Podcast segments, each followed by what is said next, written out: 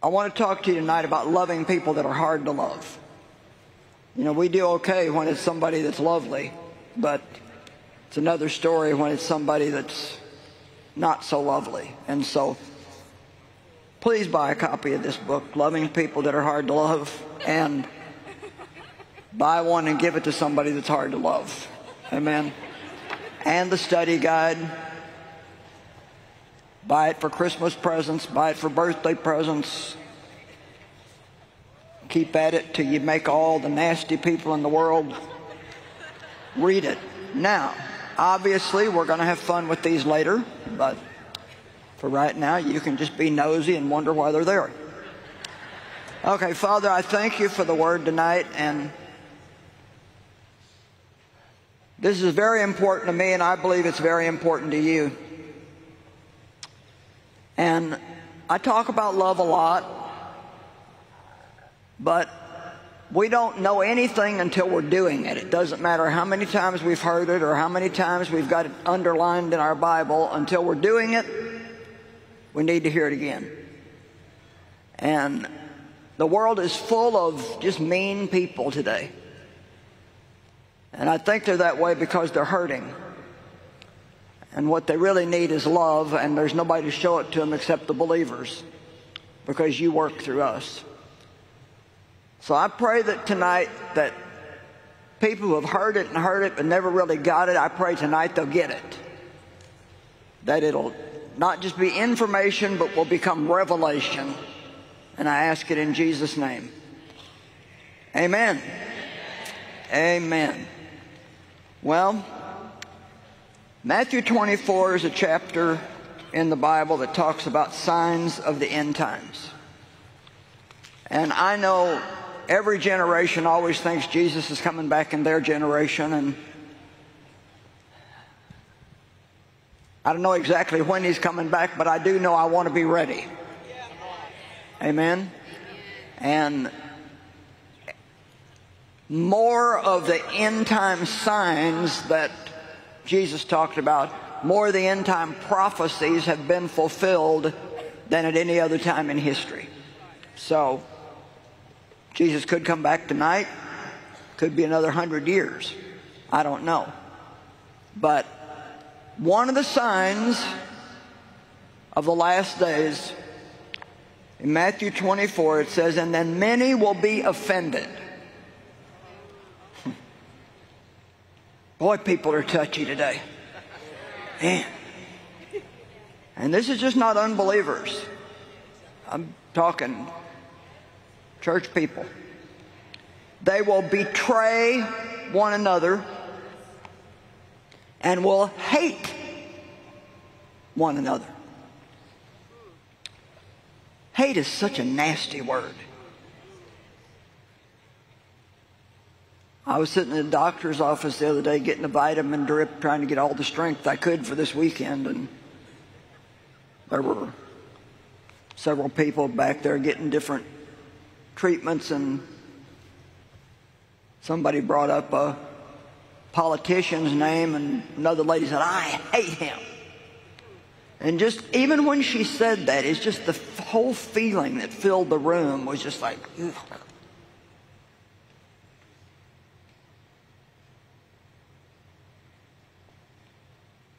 Many will be offended, will betray one another, and will hate one another.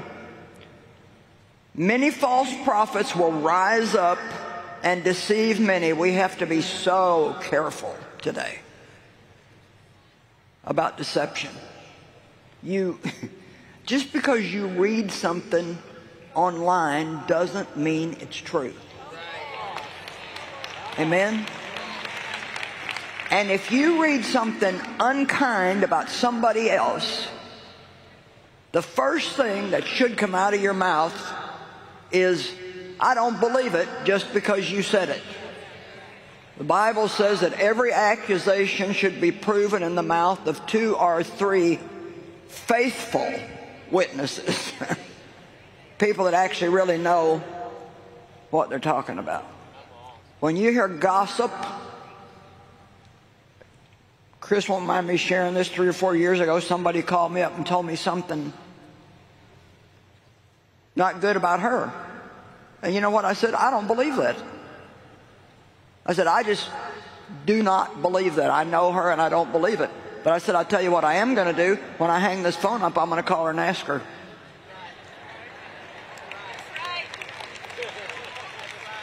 You remember? I called you and you said, that's not true. I called the girl back and I said, it's not true. And whoever told you, you need to call them and tell them it's not true. You know how quick you can ruin somebody's reputation? Just by passing stuff on that you've heard. I just, people who talk about other people, they don't know anything about them. It's just ridiculous. I read online the other day, I don't, I don't know why I did this, but I decided I'd look me up. I, I normally don't do anything like that, but I, will just say what they're, see what they're saying about me today. So I looked it up, and the first thing I read is all of her clothes come from Gucci.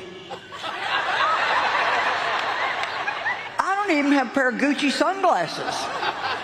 I don't have one thing. People just make stuff up. Just anything to try to make you look like you're stealing people's money or the devil doesn't want people believing and so he tries to give a bad reputation to people that are trying to spread the gospel and you just thank you. Even if I had some Gucci clothes you'd still love me right? But I don't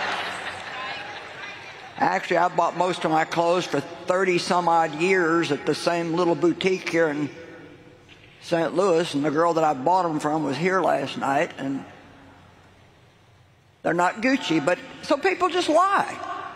They just lie about you. One time they wrote about me in the paper that I had a $25,000 toilet. Who in the world would have a $25,000 toilet? I don't even think you can buy a $25,000 toilet. I mean, just stupid stuff. So, don't believe everything you hear. And whatever you do, don't spread it to somebody else. Because here's what happens. When you tell somebody something, even if they don't want to believe it, they've still got it in them and they got to try to get rid of it. And it makes them just a little bit more suspicious of that person than they would have been. One of the things we need to commit to tonight, if we're going to walk in love, is to say good things about each other.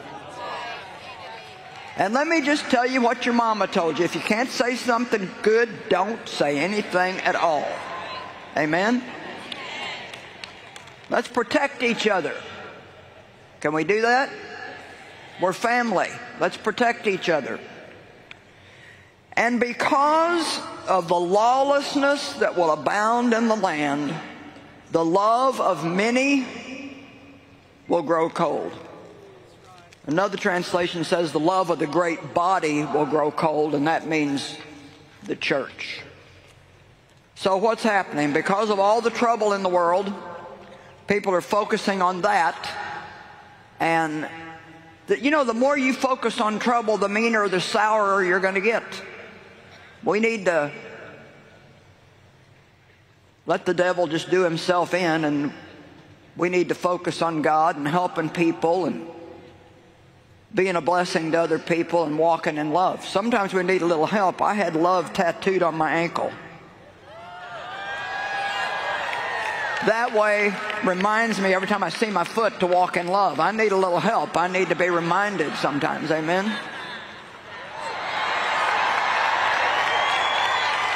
I got another one too, right back here. The guy said I, Dave and I were the oldest people he'd ever tattooed. And this one says, I belong to Jesus. See that devil? I'm owned and bought with the blood.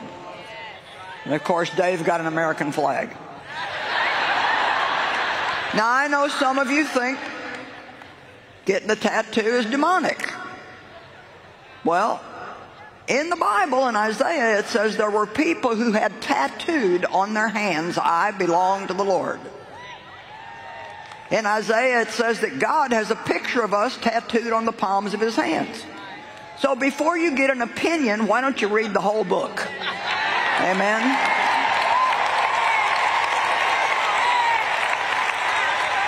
So now all of you that have been wanting to get one, but you wondered if it was right or not, well, there you go.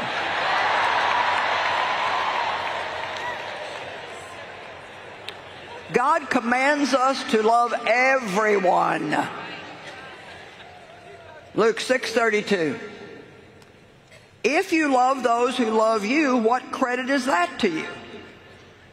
Even sinners can love those who love them back. so, loving people that love you, that doesn't really tell you anything about yourself. If you really want to find out the kind of love God's talking about, you got to love people that are mean to you. People that aren't so good to you. You say, well, that, that's just really hard to do. Well, the first thing you need to do is stop saying it's hard.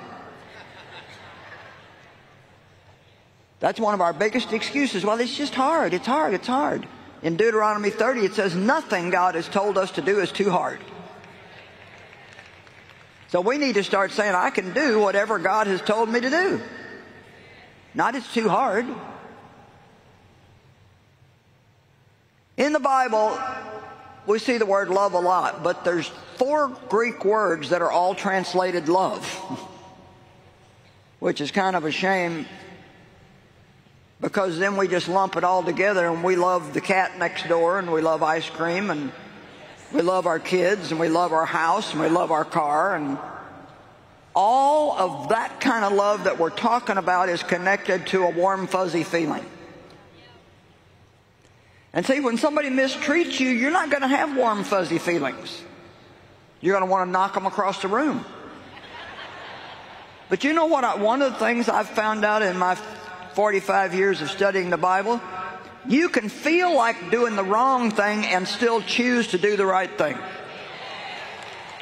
Come on, did you hear me?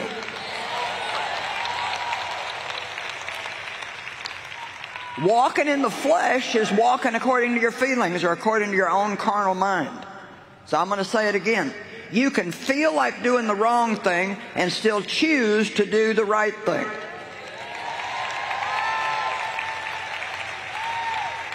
And after all, it is about choice. God has given us a free will. Do you know what a chance he was taking when he gave us free will? Man. Every choice that we make has some kind of a, an effect. And I'm just going to go ahead and say this early. We have way too many disobedient Christians. Thank you. I guess I'll say it till I can get a better clap than that. We have way too many disobedient Christians. Well, everybody does it these days. Well, you're not everybody. And if you're the only person that you know that does it right, if you love God, Jesus said, if you love me, you will obey me. He did not say, if you obey me, I will love you. He's already made up his mind to love us.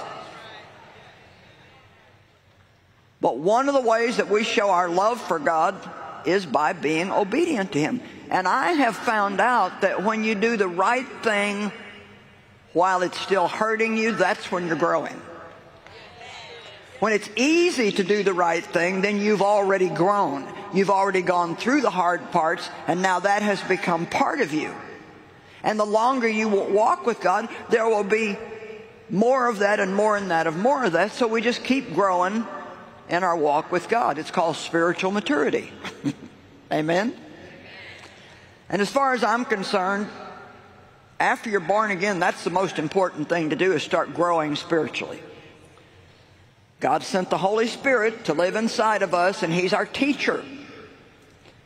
He quickly convicts us of wrongdoing and convinces us to do things right. Last night when we went out to the car after the meeting, Dave is very protective of me and always has been.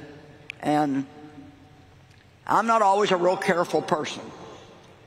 And a lot of times I got my mind on the next thing I'm going to do instead of the thing I'm doing. And so we were getting into the van and part of the seat was brought forward for people to get in the back and I'm getting in my little space here and he's trying to tell me to be careful. Be careful, don't you don't want to get that slammed on your hand. Well, I'm in a hurry and I'm wanting to get going and I'm I'm like I've gotten in a car a million times.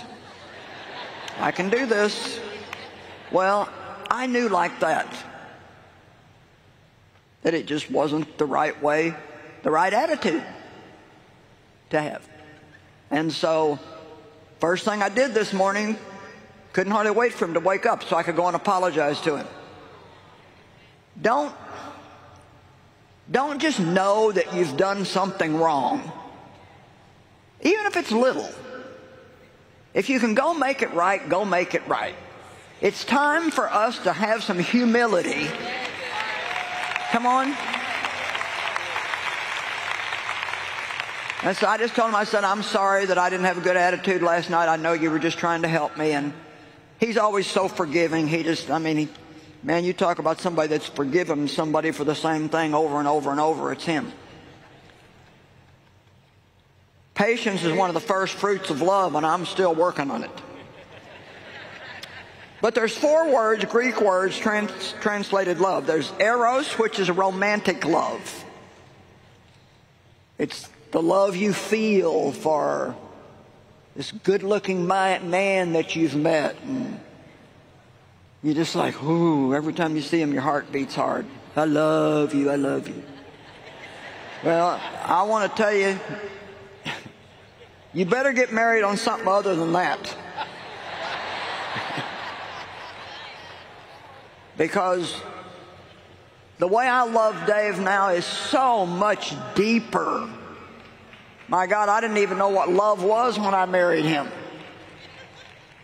You don't know what love is until you go through some things with people and you put up with some stuff and you forgive them over and over and over and you learn how the two can become one.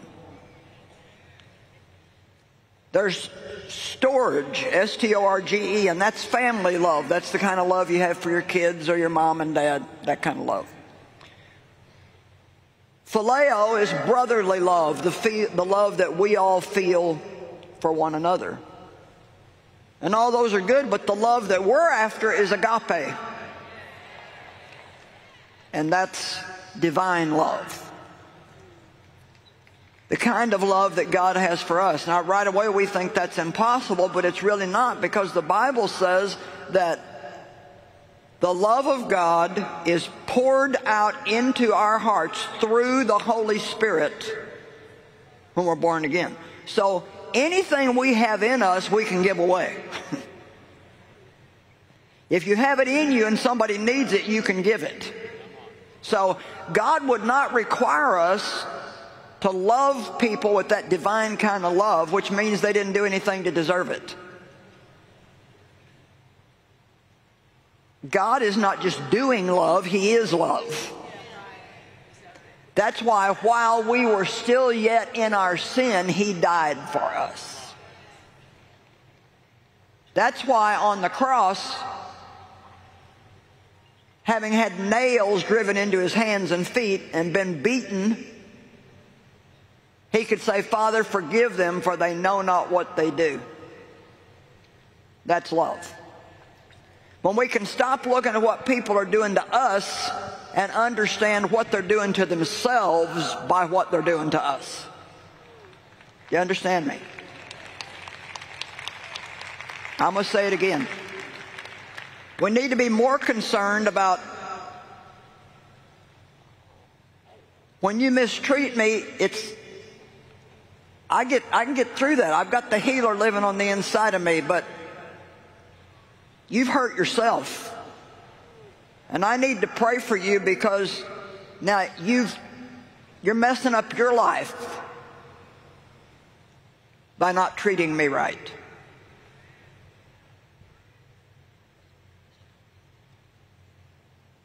Three of the four kinds of love involve emotion, but God's divine love does not.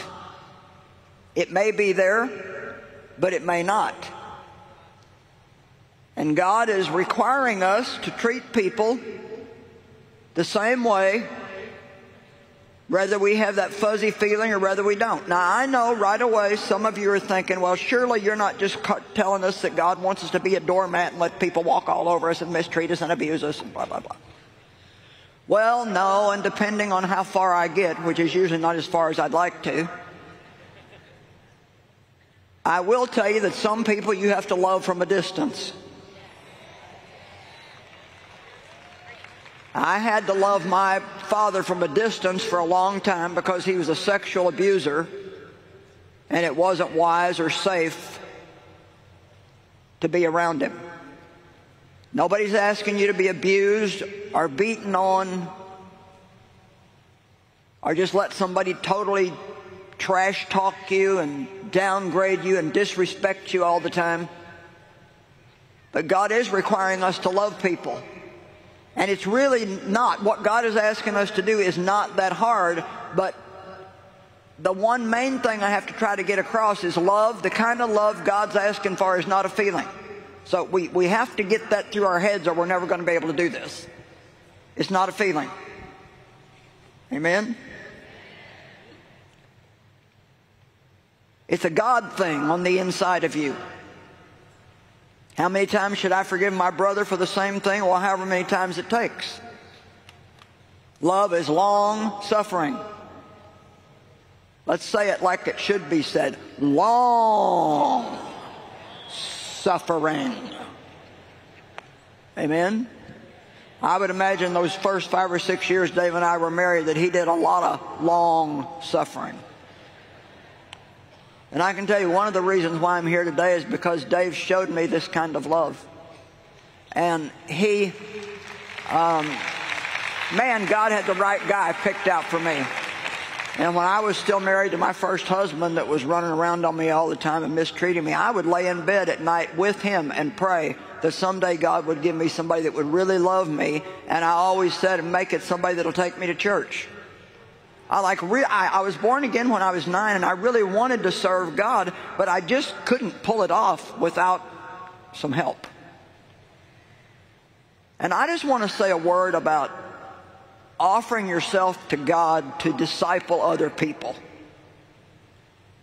When, when people first receive Christ, they need a friend. They need a godly friend that, that will help them and not try to run their life and try to always tell them what God's saying they should do, but just somebody that they can ask questions and somebody that can be a, an example to them. And Dave would confront me, but he only did it when he felt like God was telling him to. Where I, on the other hand, confronted everything that moved. If you, like, you are not going to treat me that way. If you think I'm going to put up with this, you've got another thing coming. Come on, anybody? Have I got any sisters out there? Well, I hate to tell you this, but that's one of the things that's got to go.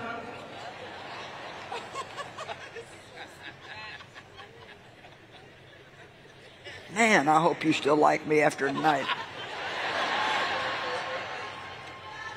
You cannot imagine how happy and peaceful you will be when you stop letting everything make you mad.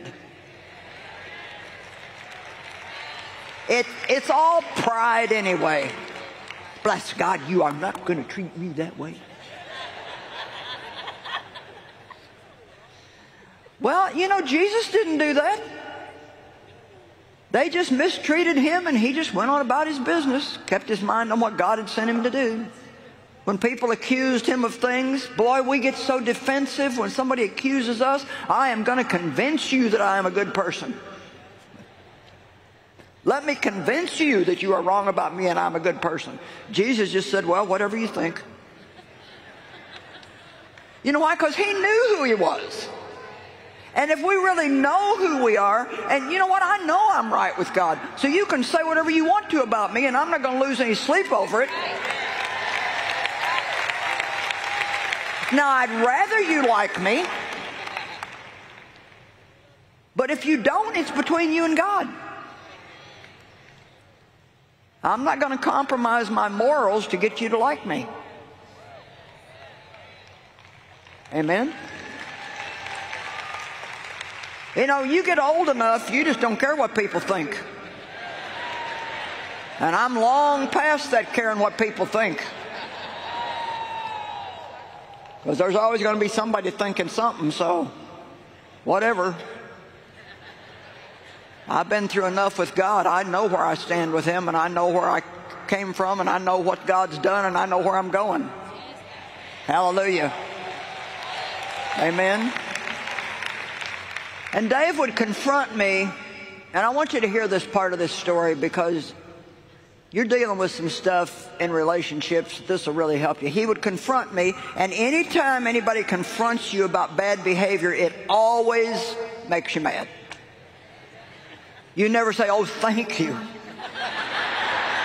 thank you for telling me that I'm a jerk.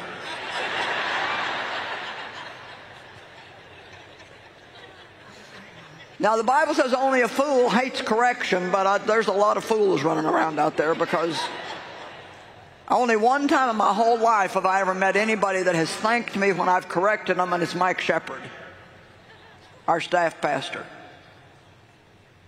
And I don't know if he means it or not, but he says it, so.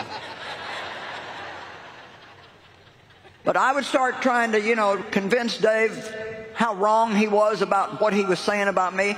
And I always remember he would say, Look, I'm just telling you what I believe God told me to tell you. Now it's between you and God. You can do whatever you want to with it.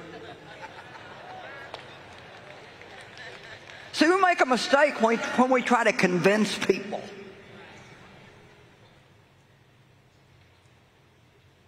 And then the, the other thing he did that was so important is he would never mistreat me after that. He didn't give me the silent treatment. He would just go right on loving me just as if it never happened. And it's amazing what happens when you just leave people with God. just, he just said, I said what I believe God told me to say. Now the rest of it's between you and God. If you want to listen to him, fine. If you don't, that's fine. Oh, and that would make me so mad. Man, because I wanted to have a good argument. I'll tell you, love, real love, the God kind of love, has some characteristics that we don't know very much about. There's a lot of prickly people in the world. John Ortberg calls them porcupine people. You know, a porcupine has 30,000 quills. Comes out to protect them. You know, we give away every kind of stuffed animal, but I've never given anybody a stuffed porcupine. Somehow they're just not real loving. But you know what? In mating season, even porcupines find a way to get together.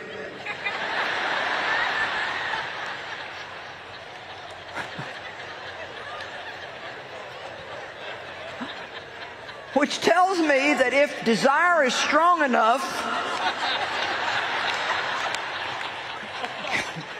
you'll even put up with a little pain.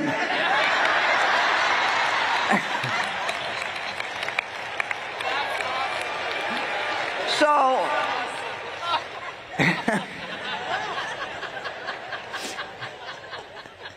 you see, I really want to do this love thing. I mean, I want to do it. And so, God help me. I print it on my foot. I confess it. I read about it. I preach about it. And I am not going to shut up until I can do it. Amen.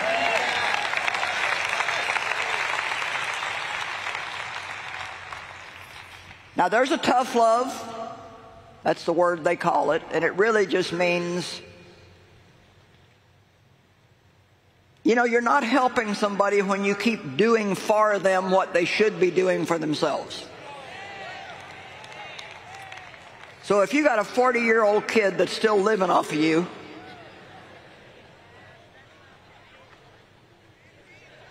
well, then you might help them more if you ask them to move.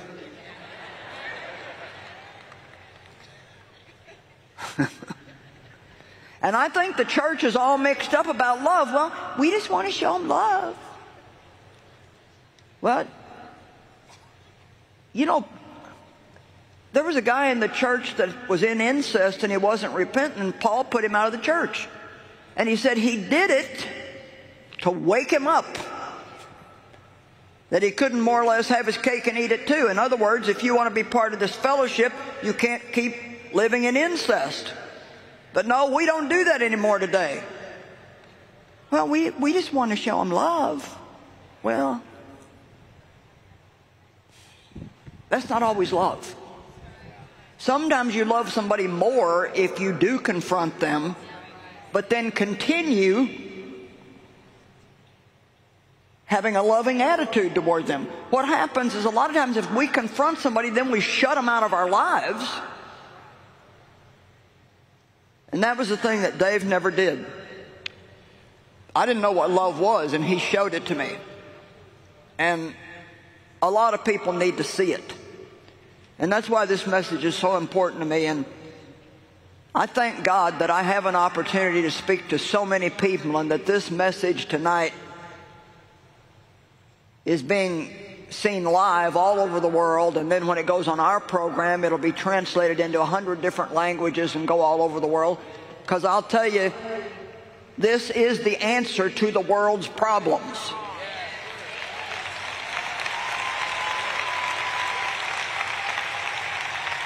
And it just makes me so mad when I write a book on love and people don't buy it.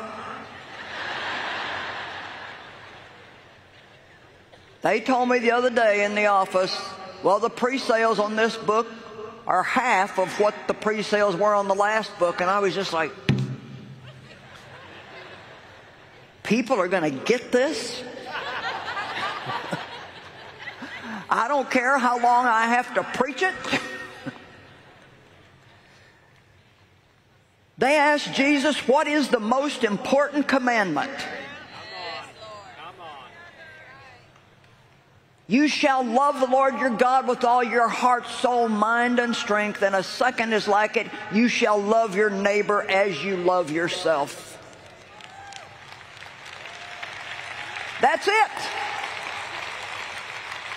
You say, well, Joyce, what about faith? Well, Galatians 5 6 says faith only works and is energized through love.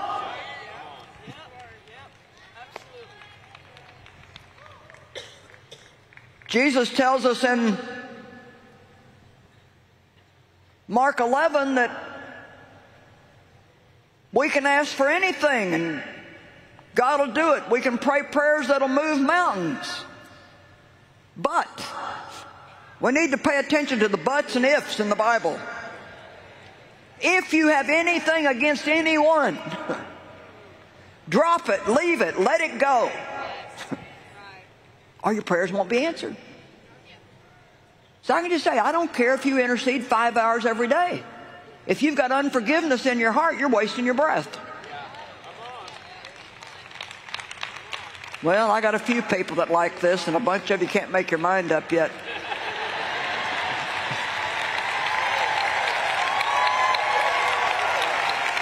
You say, well, Joyce, I'm hurting, and I have personal problems, and I've got a wounded soul, and I I thought you'd minister to me tonight.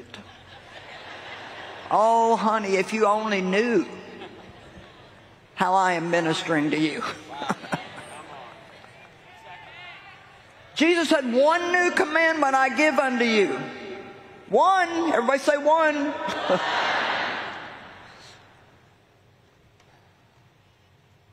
Love. Love people the way God loves you. It's so much fun to love people. It is so much fun to love your enemies because they just don't get it. They just, it's like, are you nuts? They just don't get it. But that's the thing that'll melt hard, cold hearts.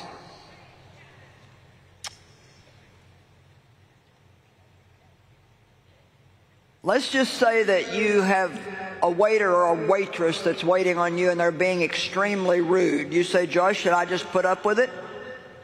Well, no, I think sometimes for the other person's benefit you need to say something, but it's the way you say it and the attitude in which you say it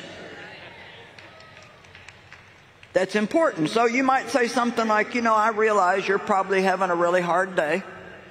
And maybe you got some hard things going on in your life, but, you know, please don't take it out on me. And uh, I'll pray for you. They'll get the point. And then pray for them. I'm not asking you to be a doormat and let everybody walk all over you. But sometimes you might have to stand back and let it seem like people are taking advantage of you for a while. We need to learn to move when God moves. We, it, it, needs to be like it was in the Old Testament. When the cloud moved, they moved, and when the cloud parked, they parked. Amen? I don't know about you, but I don't have to have a dessert message. When I, when I go, I want to hear something that's going to make me change. I,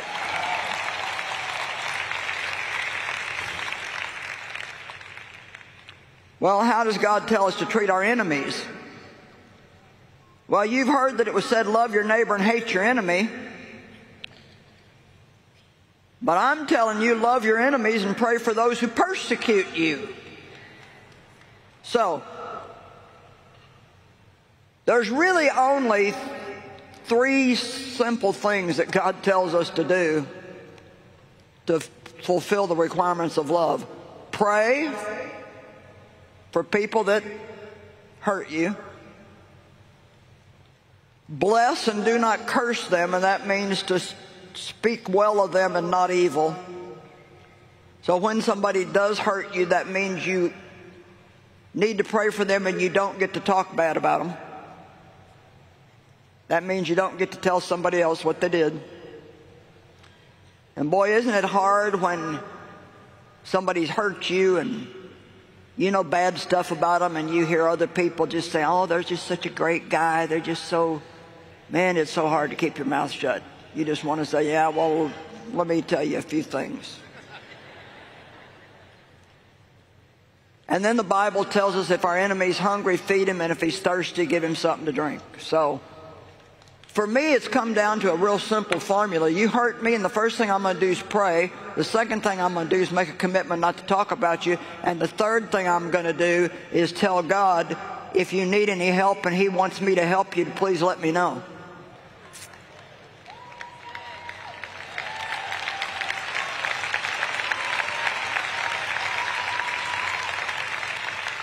I know this, maybe we're standing at a new gate tonight.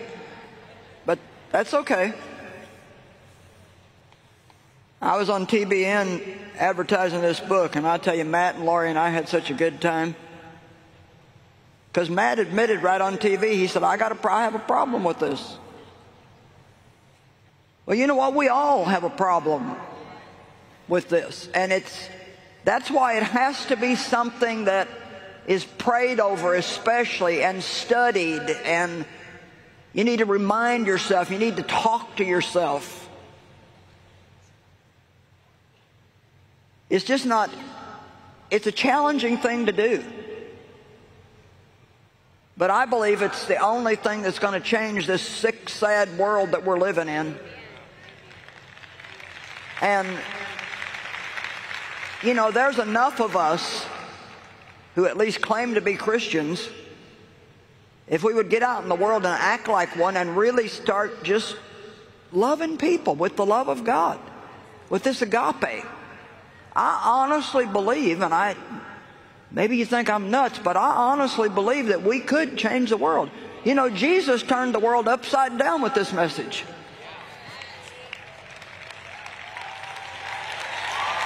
Amen?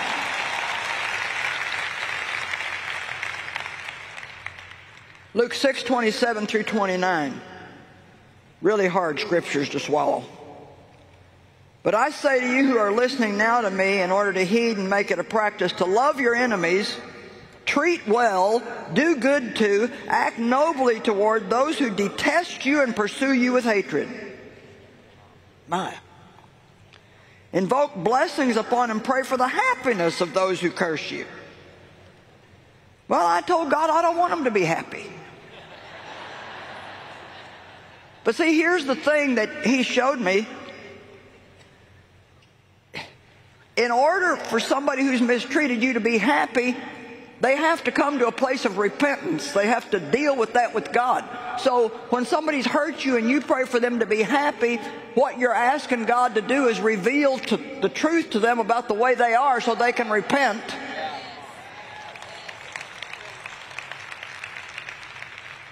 When you ask God to bless your enemies, you're not asking Him to give them a new house and a new car.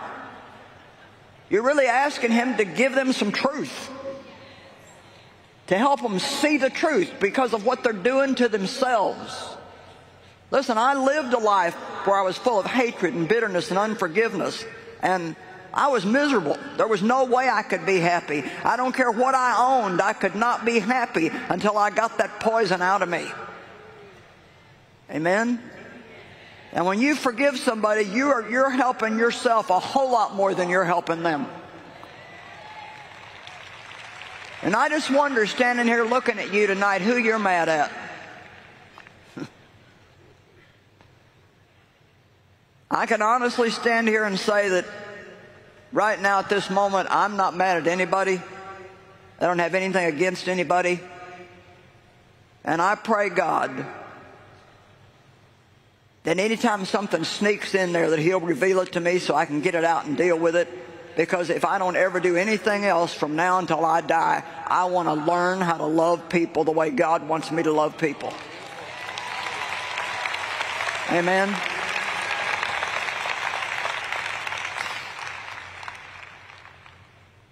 We don't need to try to be famous. We don't need to try to be rich. We, you know, we, we just need to learn how to love each other. Just love each other. And you don't have to be like me for me to love you, and I don't have to be like you, and you don't have to be perfect. You can make mistakes, and the Bible says to bear with the failings of the weak. Because we all have to put up with our own little oppressive load of faults. Who do we think we are to shut somebody out of our life because they've got a couple of quirky things in their personality? We're all quirky. Amen. Everybody seems normal till you really get to know them. then you find out you're a little weird. you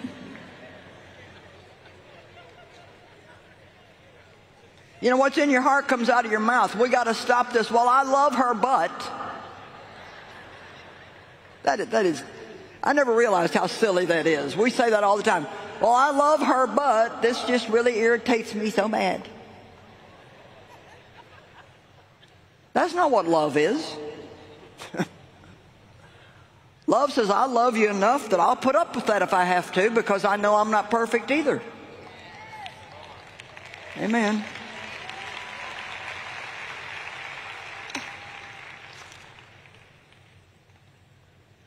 Let's just say your neighbor has been really hard to deal with.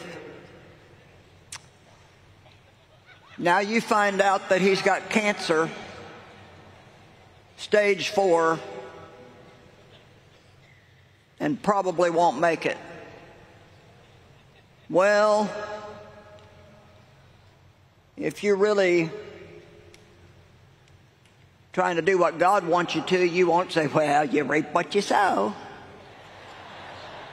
Serves him right. No, what you're going to do is go mow his grass shovel his snow, and you're going to think, I've got an opportunity now. This guy's down and out, and I'm going to love him into the kingdom before he dies. Amen. You offer to take him to his doctor's appointments. You offer to go to the grocery store for him. And he's not stupid. He knows he's been a jerk. And he's, he's going to know that there's something really strange about you. If you're offering to do all these things, well, why should I do that? Well, why should Jesus do what he did for us? Can anybody in here think of any good reason why Jesus should have died for you? I can't think of any good reason why he should have done it for me, but he did. While I didn't care anything about him at all.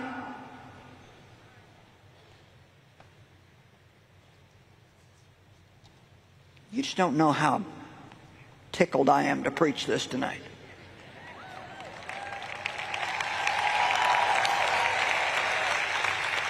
Your boss has passed you over for a promotion that you well deserved. You really felt you should have had. And man, you are having a hard time getting over it. I understand that. Some things are harder to get over than others. I mean, you're just really having a hard time letting it go. I mean, you've prayed about it, you've asked other people to pray for you, and you just still just like, you're just full of all these bad, nasty, hateful feelings. Well, now, this is just something I've found, and I believe it's biblical. And you do what you want to, but for me, I have discovered that when I'm caught in a trap like that, if I will do something nice for them, send them a gift, whatever, it, it breaks that power. Love overcomes evil.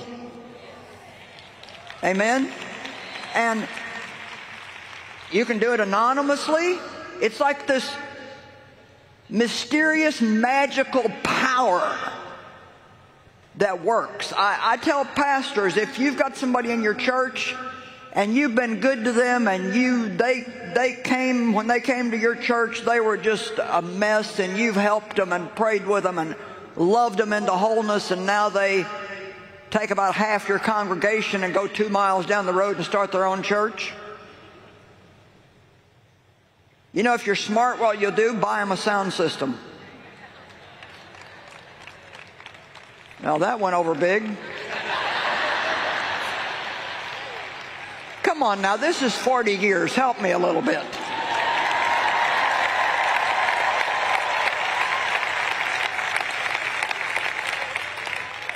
And, and of course, the first, well, why should I do that?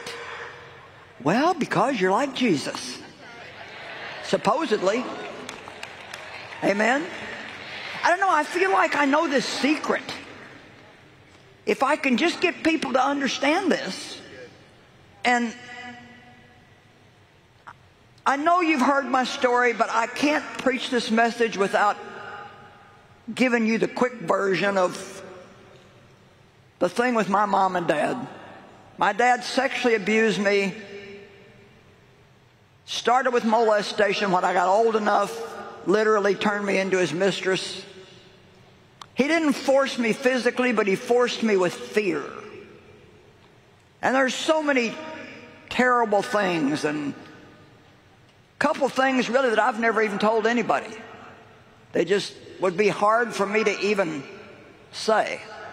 And my mom knew what he was doing to me. She caught him. I told her, and she didn't have the courage to deal with it. And so naturally, I just wanted to get away from them and stay away from them. And I did the thing, you know, I'd send them a little something on Christmas or I'd go to the house for 45 minutes, then make some excuse to get out of there. And little birthday gift. And they lived about 300 miles away from St. Louis and I was just glad. Well, as they got older and weren't able to take care of themselves, and there weren't any real good doctors in the area where they were at, and they didn't have any money, and I was praying one morning. You got to be careful when you pray. Because God's liable to tell you to do something you don't want to do. And I, all of a sudden it came to my heart that I should move them to St. Louis and buy them a house. I rebuke that in Jesus' name. I said, that is the devil. buy them a house and take care of them until they die. You know, the first thing that, that I, well, first I didn't think it was God, but then it kept coming back to me and coming back and coming back. And you know that stuff that just won't go away? You might as well just go ahead and do what God wants because He is not going to shut up until you do. And man, I didn't want to do that. Whoa, I did not want to do that. I didn't want to give them it was going to take money to buy a house, Dave, and I didn't have that much money. And so one of the first things I said is, why should I do that? They never did anything for me. And you know, God didn't cut me any slack. He said, You're breathing, aren't you? They fed you, they sent you to school, they put clothes on your back and a roof over your head.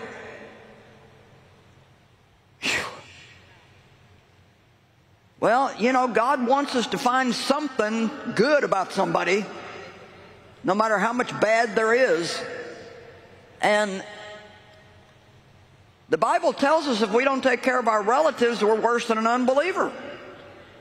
And he doesn't say do it if they're nice or if they've been good to you. He just says do it. Oh, you,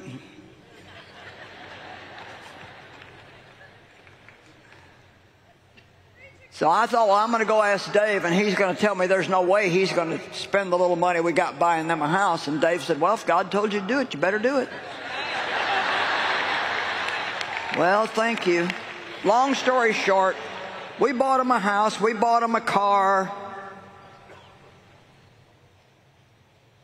We paid somebody to cut their grass. We made sure they had groceries every week. You, you know, all the stuff it takes to live. And of course, they just we got longevity in my bloodline. and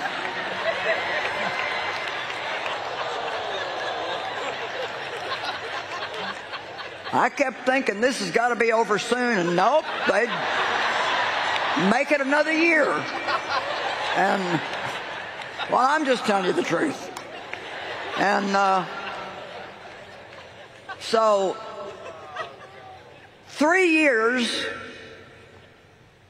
my father was still just as mean as a snake and no thank you, no nothing. And then one morning, my mother called and said, Your dad's been crying for a week and he wants to know if you'll come over. So I went over and now he's 80 years old. 80. And he apologized to me finally. 80. And I asked him, I said, Daddy, would you like to be saved? He says, and so we prayed with him, prayed the prayer of salvation with him, and he asked us if we would baptize him. And and I don't, I hope this doesn't come across sounding wrong, but I thought I was buying a house, but I bought a soul.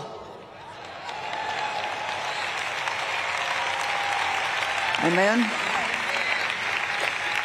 And here's what I want you to understand. I didn't even realize what an effect that was going to have on me and what I was going to learn out of that. But I know that what I'm trying to tell you tonight is real. And my father hurt me because he'd been hurt. He had a lot of really warped ideas about sex, and I think he put those ideas off on my mother, and there was just a lot of weirdness in my family. And I felt like I ended up taking care of all of them my brother, my mother, my father, and my widowed aunt. And at one time, we were paying for my mom, my dad, and my aunt all to be in nursing home care. And it, I mean, it was expensive. For a while they lived in their house, and then when they got too old, we, we put them in an assisted living apartment, and then they went from there to the nursing home. And what I'm going to tell you is the absolute truth. For years, I went every other week to that nursing home and visited them. Now, listen to me, there was not one time that I went that I wanted to go. Not one. But I knew it was the right thing to do. Now, somebody please get what I'm trying to say.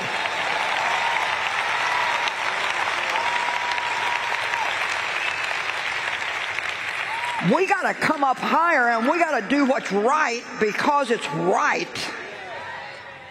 Not because we want to or it feels good. This agape kind of love, you don't necessarily have the warm and fuzzies.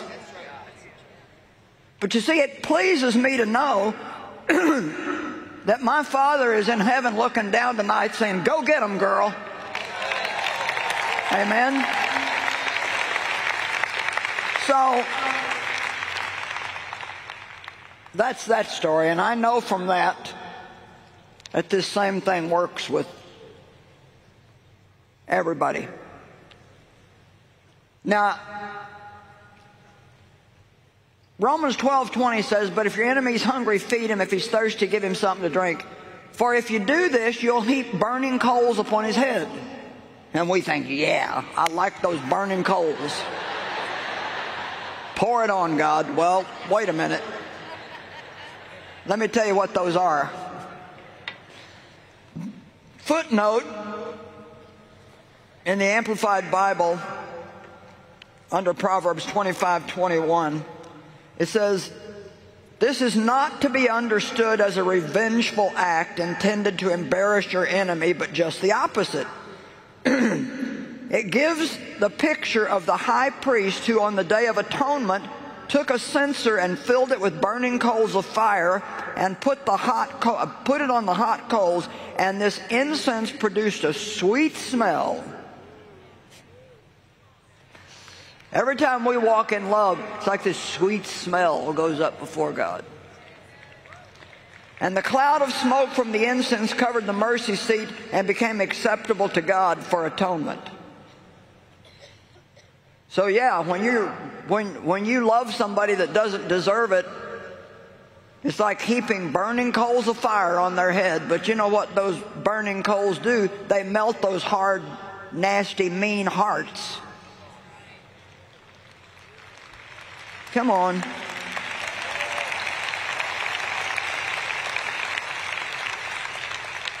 All right, Colossians 3.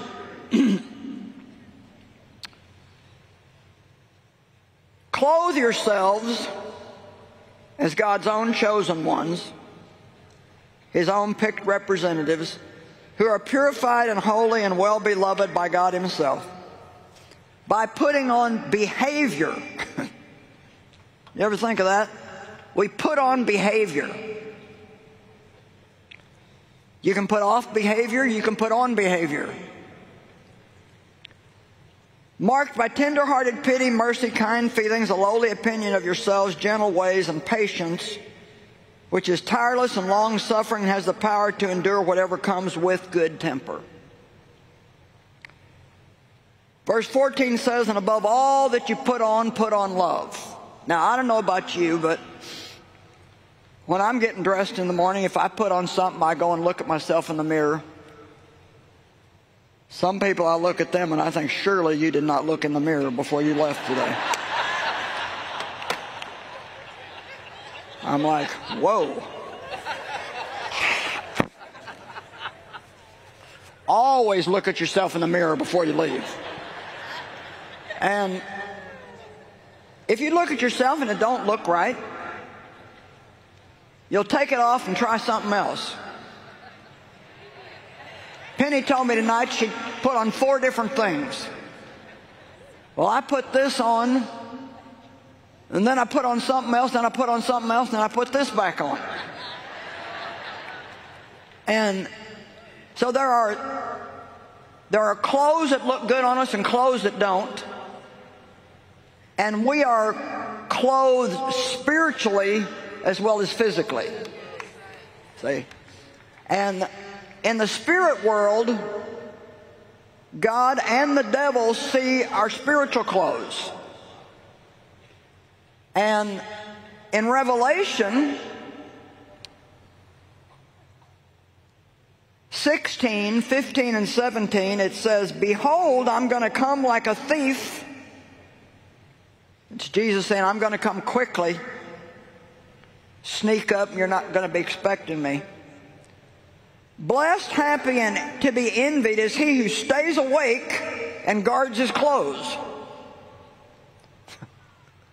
so that he may not be naked and have the shame of being seen exposed. Now, that doesn't mean to sit in your closet with a shotgun and guard your clothes. He's talking about be careful about the kind of behavior that you have because that's all the world can see is how we behave.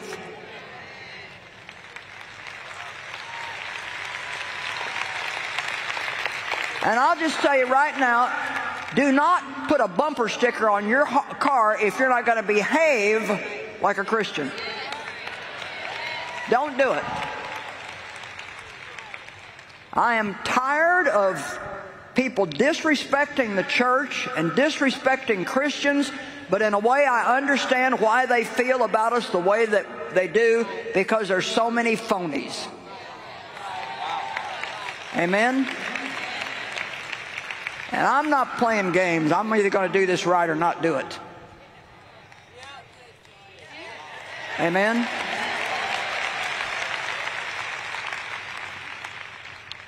So, I had them make me these things, and you know, there's certain things that just don't look good on us. I'm going to try this one on and see what I think.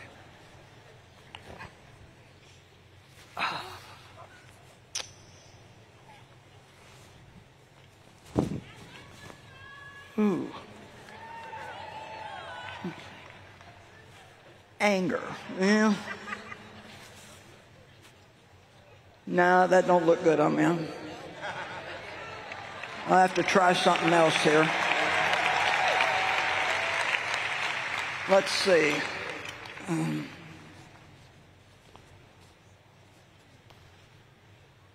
oh, how about this one? I don't think this color looks good on me, but maybe I could get by with it. We'll see. Let's see. Ooh, envy. Well, that don't look very good on me either, does it? I'll hang them up later. Oh, how about this one? Woohoo. Wow.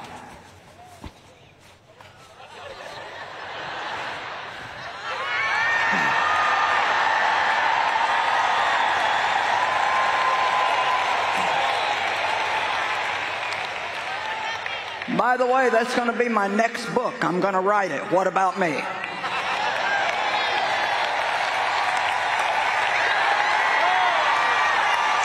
right. Well, we're going to get on this one tomorrow afternoon. That don't look good either. Man, do I have anything in this closet that's going to look right? Let's try this one. Tried everything else. See if this one works.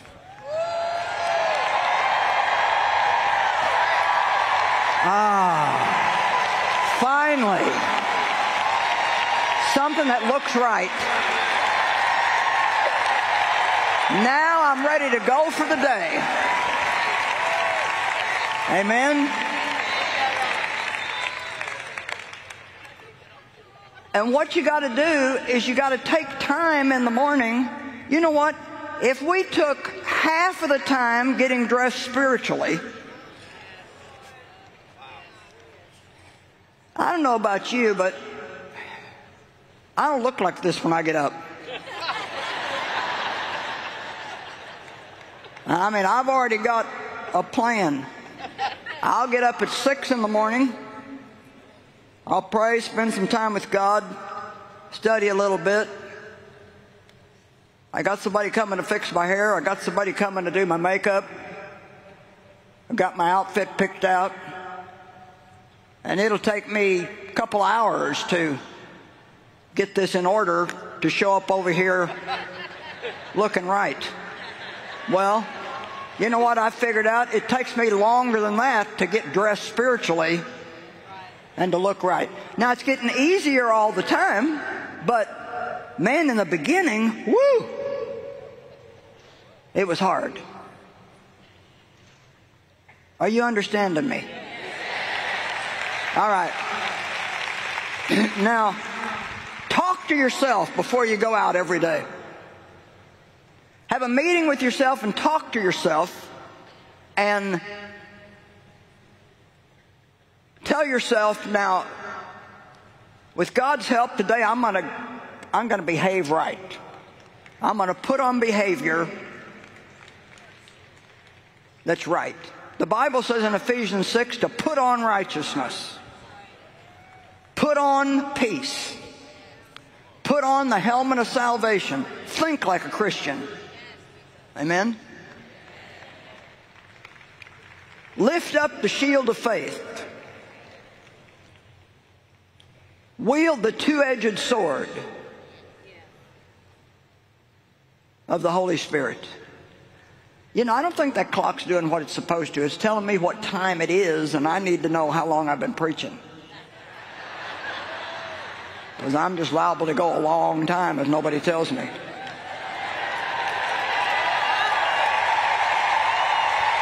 You guys have always got my clock right. What, what? Okay, I'll just preach till I'm done then. Um, don't know. Maybe God doesn't want us preaching by the clock anyway. Just, that's part of our problem. Okay. We've worshiped 12 and a half minutes. Now we've got to go on to something else. Who cares if there's a move of God? It's time to move on. Amen.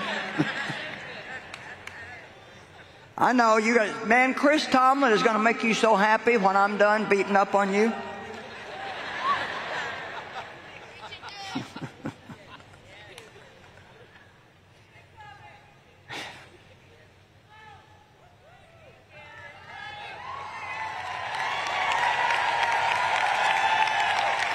Love is the most important thing in the world. Now abides faith, hope, and love, and the greatest of these is love. Will anybody make a commitment to buy everything you can get your hands on about love, to find every scripture you can in the Bible about love, read every book you can get your hands on about love, pray about love, Ask the Holy Spirit to annoy you no end until you learn how to love people the way God does. Amen?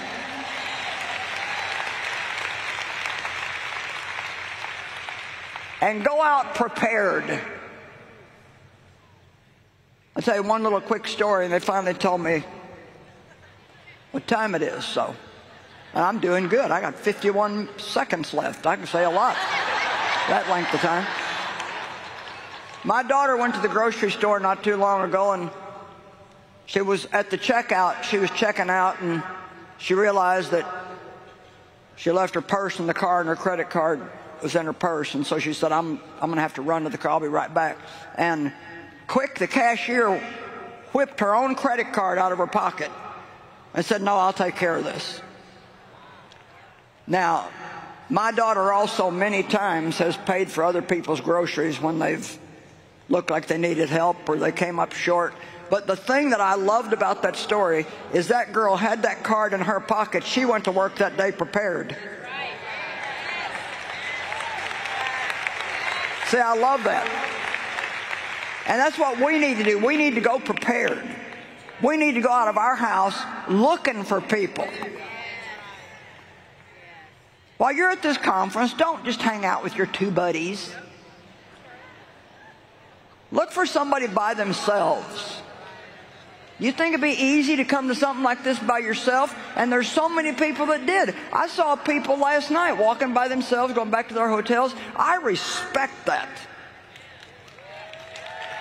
You're hungry for more of God. And if you couldn't find somebody to come with you, you're coming anyway. Amen?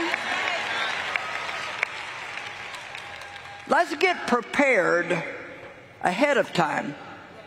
Will you, will you spend at least five minutes in the morning getting dressed spiritually? And start praying about this thing. God, I want to walk in love. Oh, I got, man, I've still got so far to go. Every time I preach on this, I realize I'm still in kindergarten. And I've got so far to go. But I hope and pray that you'll remember that love is not just a feeling. It can produce feelings, but it's not just a feeling. And you don't have to feel right to do what's right. Amen. And the people that need to be loved the most, that are desperate for love, normally act in a way that makes it hard to love them. Amen. I'm going to pray.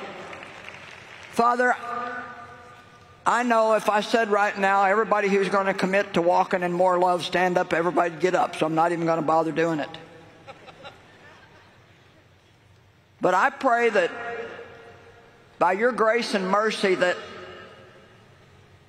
people heard me, not just with ears on their head, but the ones in their spirit. And that they'll understand there's nothing more important than learning how to walk in love with everybody, not just the people we like. And I thank you, Lord, for changing us. I thank you for the people that love me, the people that love me unconditionally. And I just want us all to walk in love. Amen? Amen. Come on, give God a praise. At TBN, our mission is to use every available means to reach as many individuals and families as possible with the life changing gospel of Jesus Christ. Thank you for helping make the gospel of grace go around the world. Without you, we couldn't do it. God bless you.